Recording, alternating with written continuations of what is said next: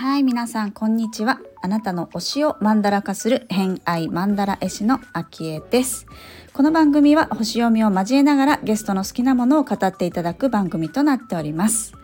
今回のゲストは前回に引き続き国西彩子さんお越しいただいております。前回はね「ちった手帳」っていう手帳の話をしていただいて、まあ、生活がいろいろ変わったよなんて話いただいたんですけれども、えーそこからですね、えーちょっとつながりのあるオンラインサロンだとか、まあ、クリスタル石の話とかねあとは見えないものアロマだったりとか、まあ、見えないものに関して、えーいろいろとお話をいただいているので聞いてもらえれば嬉しいです。ホロスコープご紹介しますと月星座が水亀座金星星座が乙女座さんになっております。星読みが好きな人はこの星座も背景にお聞きくださると楽しめるかもしれません。それではお聞きください。どうぞ。次に書いてあるのがクリスタル。はい、石クリスタルねは。水晶のことですか？水晶とかあのパワーストーンみたいなとこなんですけど、それは、うんうん。あのそれこそちった手帳のなんだろう朝活に去年おととし最初の頃の時にちょっと半年ぐらい入っててでそこの中で、あのちぐささんがあの私のメンターですって言ってあの岩崎優子さん紹介されて、はい。その時にあのパチュリさんが優子さんがあのオンサロを開かれるっていうのでオンサロって何やろう？ってわからないまま、まあ、ちくざさんとそのお話聞くっていうので、まあ、2週間は無料やからっていうので入らせてもらって、でその中で、あの、今まで自分が触れたことのない世界、その石だったり、香りだったり、植物だったり、まあ、先生術もそうなんですけど、まあ、そこがすごく、なんだろうな、し面白い、新たな発見っていうところがあって、っていうのが、で、その中で、あの、クリスタルの会っていう会があって、うん。まあ、石についてお話しするみたいな、あの、会があるんですけど、うんあの、その中でいろんな話を聞いてると、あ、石ってそういう効果っていうか作用っていうか、があるんだみたいなところから、今はちょっと石も興味はあって、ちょっとずつ集めてるみたいな感じ。へええっとなんか原石というかあ、そうです、そうです、そうです。のものを置いてる感じうんうんですか、うん置いてる感じですね。どんなところが好きですか？そう、なんて言うんでしょう、効果としてはいろいろあると思うんですけど。あそうですね。なんか別にそれがすごく実感できるかっていうと、なんか、なんとなくそんな気がするみたいなところなんですけど、うん。でもそのなんとなくそんな気がするっていうのをなんか公に認めてあのみんなでこうそうやんなみたいなシェアする世界っていうのが私の周りには今までなかったのでなんかそれがとっても新鮮な感じがして。でさ一番最初の回の時にこうみんなそれぞれ石の好きな人もいはるし全然初めて石ってクリスタルって何ですか？みたいなとこから私はそっちやったんですけどな人もいるし、みたいなところででも石と会話するっていう話をそうい石好きの人が来ては言ってはって、うわなんかすごい世界に入ってしまったかもって。そこのね、一文だけ多分聞いとったら、ちょっとあれやばいかなと思う。しい怪しいと思ったんですけどいやでも実はきっとそういうのってあー感覚としてなんかすごくわかるし、うん。なんか面白いなっていうのがあって。うんうん。確かにね、そうです。目に見えるものっては、まあ、お互い共有できるから分かりやすいですけど、見えいないものも、うんまあ、言語化してみることで、あ、同じ気持ちかもって分かったりね。そうしない限りできないですしね。そうなんですよね。うんうんうんなのでそこからちょっとこう見えないものに対するアンテナみたいなのがうん。あのオンサロを通じてこうどんどん広がっていってるっていうのが今現在みたいな感じです。なるほど。うん、見えない、目に見えないものも好きなものに入ってますもんね。うん、ううん。ん、そうなんですよ。確かに、あの、パチュリさん、私直接はないんですけど、あの、ご縁は特にないんですけど、先生術とか、まあ、自然の中でこう暮らしてらっしゃるっていうところは多分、まあ、リアルにはあると思うんですけど、そういうね、石の木だったりとか、先生術、星のことだったりとか、まあ、アロマとかもやってる、うんうん。かな？そうですね。うん。うん、見えないものを扱う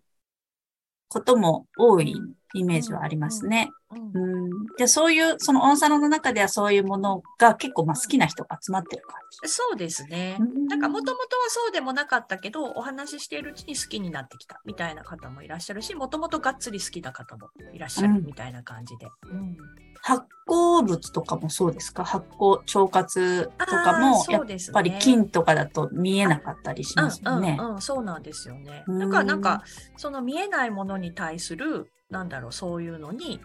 もともと興味があったのかもしれないですけど、まあ、看護師してるっていう時点で、まあ、病気は症状として目に見えるけど病気自体は目に見えないじゃないですか。あの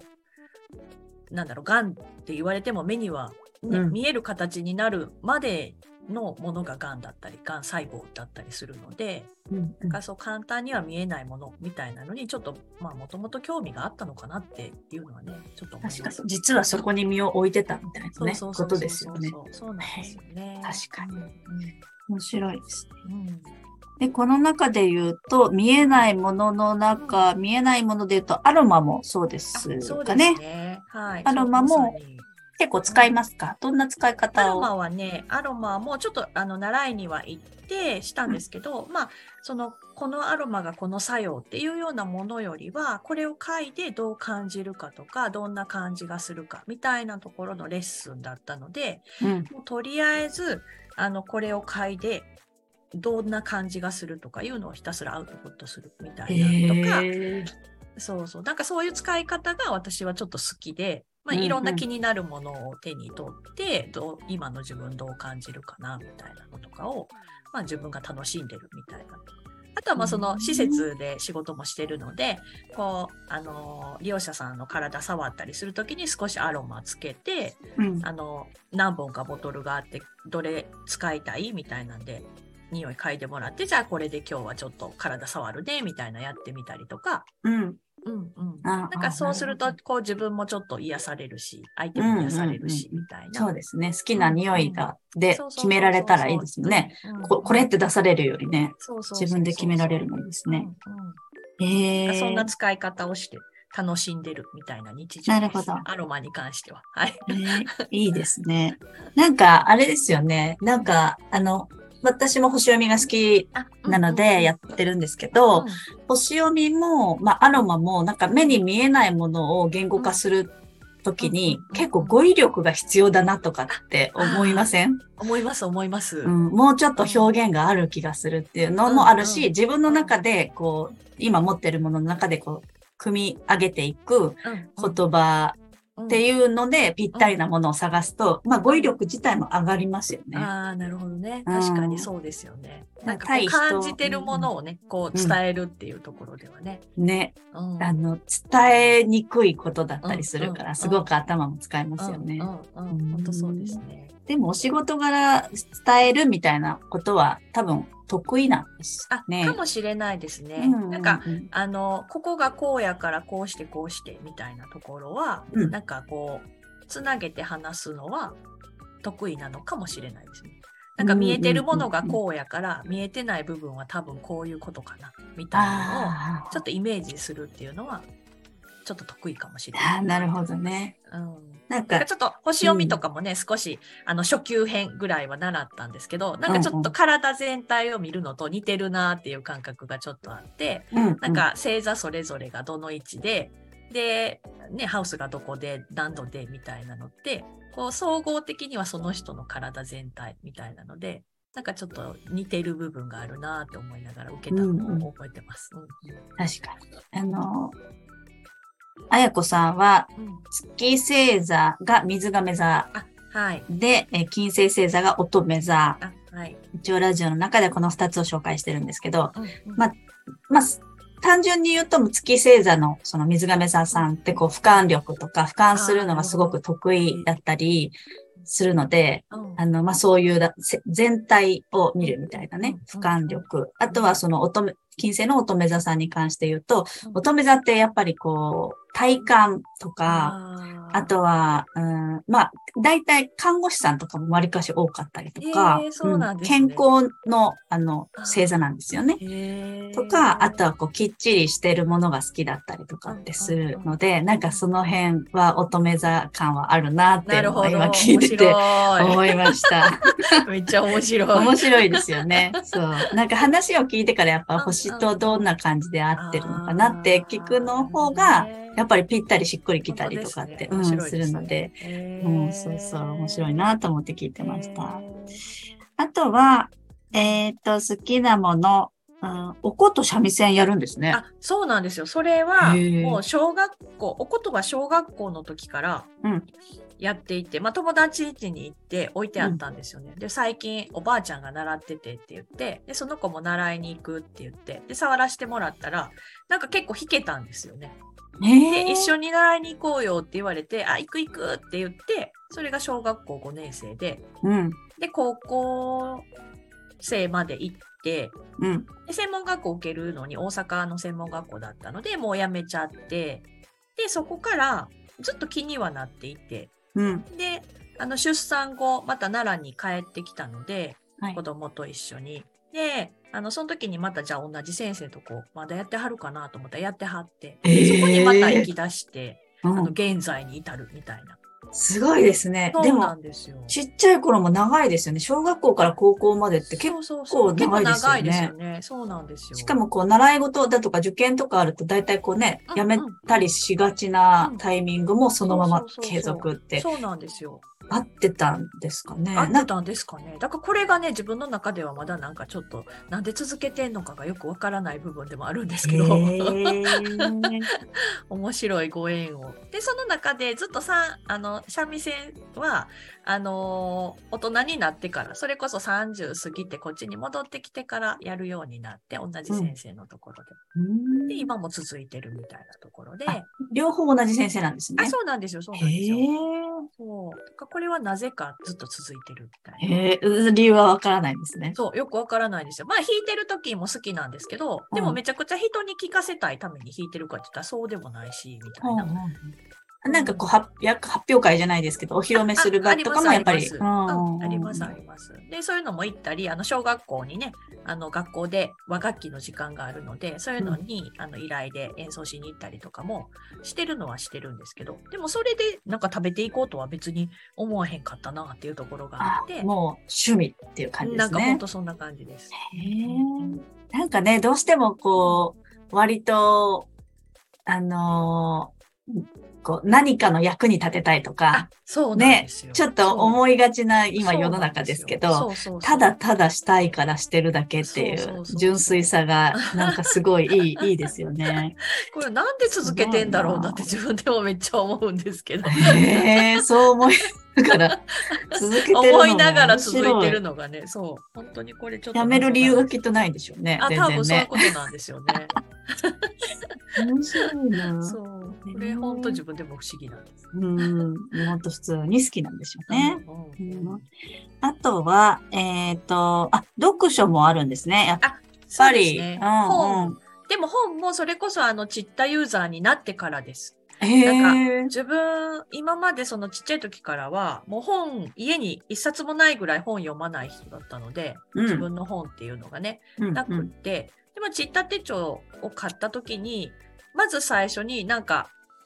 そういえば本読んでないな、みたいなのとか、うんいうのがあって、で、気になる本はあるけど、本屋さん行っても買えなかったんですよね。なんか、それを買う許可がお自分に出せないみたいな。もう、うん。もうまずはなんか、私がこの本を読む本当にみたいなので、あいやいやっても戻すみたいな。今まで読んでなかったし。そうそうそうそうそうそう,、んんんなんですけど、でももう読みたいなら買え買えばいいじゃん。その 確かに。うん、で手帳講座の時にも、あの、高代さん結構本がね、お好きなので、そうですね。いっぱい本を紹介してくださって、うんで、その講座中にもちょっと手に取って読んだりして、あ、面白い本ってこういう気づきがいっぱい書いてあるんだ。だ本屋に行ってもどれ読んでいいかわかんないみたいなとこがあるあ確かに選択肢がね、ありすぎて。そうそう、ありすぎて。だけど、うんその本を探しに行って、あ、じゃあ買ってみようみたいなとこからまず始まって、うん。あ、本ってじゃあいろんな気づきがあるんだっていうところから、なんか気になる本はもうすぐ買うみたいな。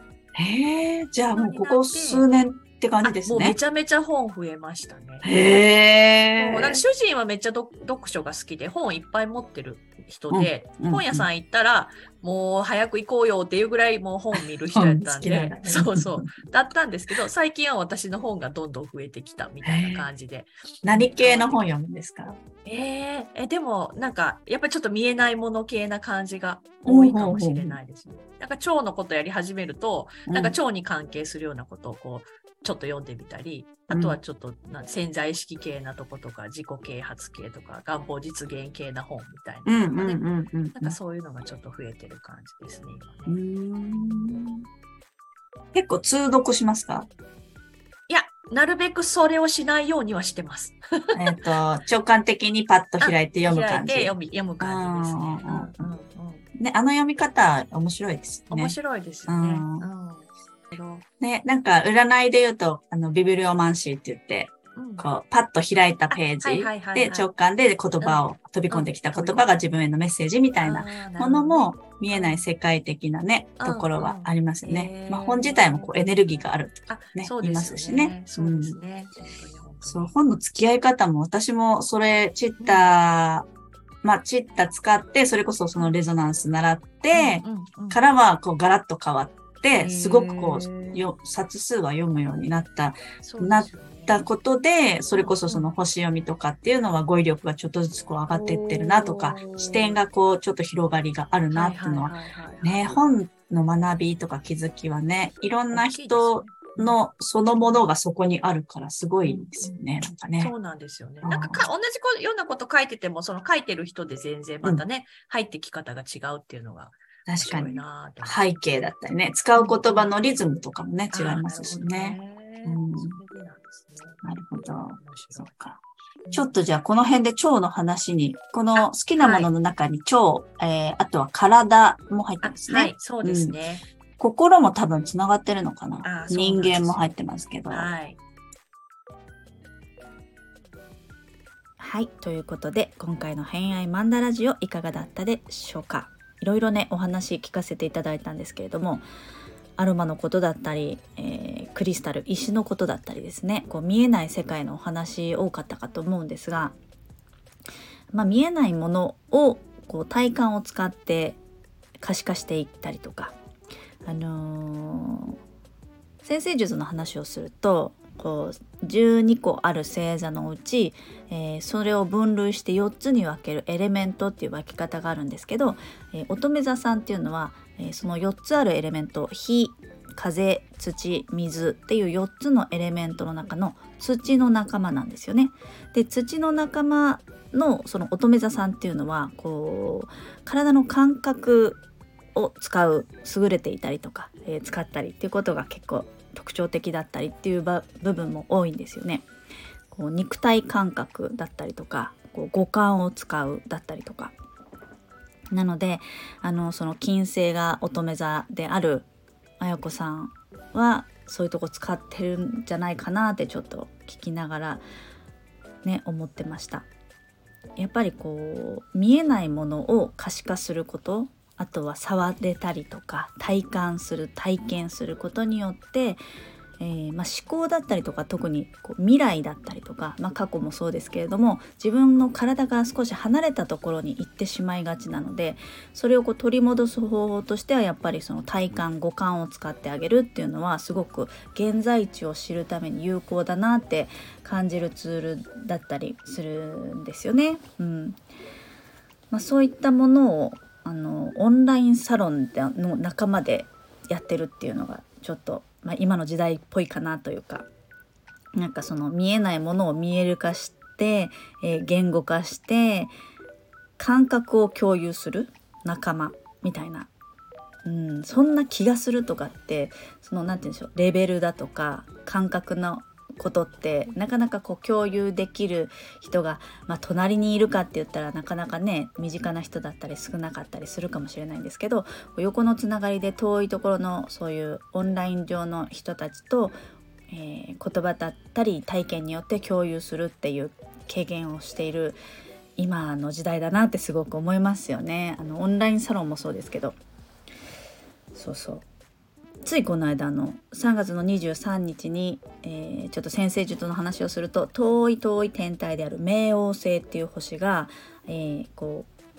水亀座っていうお部屋に移動したんですよね。でなかなかこう冥王星っていうのがこう、ま、回る周期が遅いので星をまたぐっていう時に結構影響が社会的に出たりっていう時期になるんですけれどもでその冥王星が水亀座入りしましたよみたいなことをその時ちょっと話題になっていたりしたんですが水亀座っていうのがやっぱり横のつながりとかオンラインとかなので、えー、すごくこうオンラインサロンとかは、えー、このねあのコロナになって3年ぐらいでこう定着しましたけれどもこれからはもっともっとこう定着して当たり前になっていくんだろうなっていう感じは、まあ、時代的にもしますよね。うんまあ、そういう見えない世界のものってきっとこれからもっともっとみんな、あのー、分かる理解する、えー、共感する共鳴するっていうことはすごく増えると思うので、あのー、意外とこう話してもいいんじゃないかなと思うんですよね意外とこう隠してる人も多いと分かってもらえないとかちょっとスピリチュアルって怪しいみたいな感じの人いるかもしれないんですけど意外ともうみんなに浸透してこういうね星のお話もそうですけどうん、意外と興味があるしあ見えないけどあるものっていう理解はみんな進んでるんじゃないかなっていう体感はすごく感じています。うんはい、そして、えー、最後ちょっとね匂わせで腸のお話してましたけど次回3回目は腸のお話について、えー、たくさん語っていただいたので、えー、そちらも楽しみにしてもらえればなと思います。ということで本日もお聴きくださりありがとうございました。今日も良い一日をお過ごしください。偏愛マンダラ絵師の秋江でした。ではまた。